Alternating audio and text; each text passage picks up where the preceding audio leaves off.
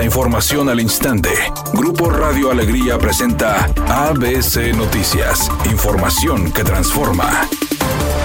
¿Qué tal? Muy buenas tardes, esta es la información. Luego de semanas de incertidumbre, el gobernador de Nuevo León, Samuel García, decidió pedir licencia para buscar de lleno la presidencia de México. La intención del mandatario es separarse de su cargo durante seis meses, tiempo que intentará aprovechar para trabajar de lleno en ese objetivo. Ulises Carlín, consejero jurídico del gobernador, presentó por escrito la solicitud al Congreso local y pidieron que sea turnada con carácter de urgente para su resolución. Pongo de su conocimiento de la intención del de participar en el proceso electoral 2023-2024 y poder competir para el puesto de presidente de los Estados Unidos mexicanos. Se lee en un oficio enviado al Congreso del Estado. En el documento se especifica que sería Javier Navarro quien quede de encargado del despacho para darle continuidad a los proyectos y asegurar la gobernanza de la entidad.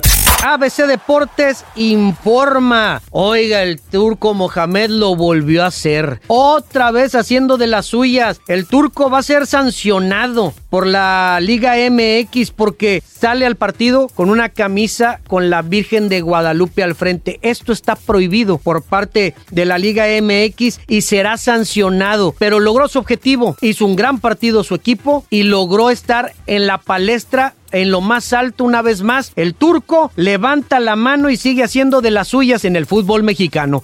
Los problemas entre los integrantes del grupo OV7 continúan, aunque mucho han dicho que ya solucionaron sus diferencias y que todo va de maravilla, eso al parecer nunca fue verdad porque en recientes entrevistas Ari Boroboy dijo que existe un contrato de confidencialidad que no le permite hablar acerca de los problemas con sus compañeros. Por su parte, Mariana Ochoa, otra integrante del grupo, dijo que aunque no puede dar los detalles por el mencionado contrato, todos se llevan muy bien siempre y cuando no esté Ari presente.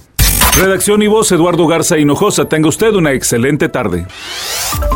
ABC Noticias, información que transforma.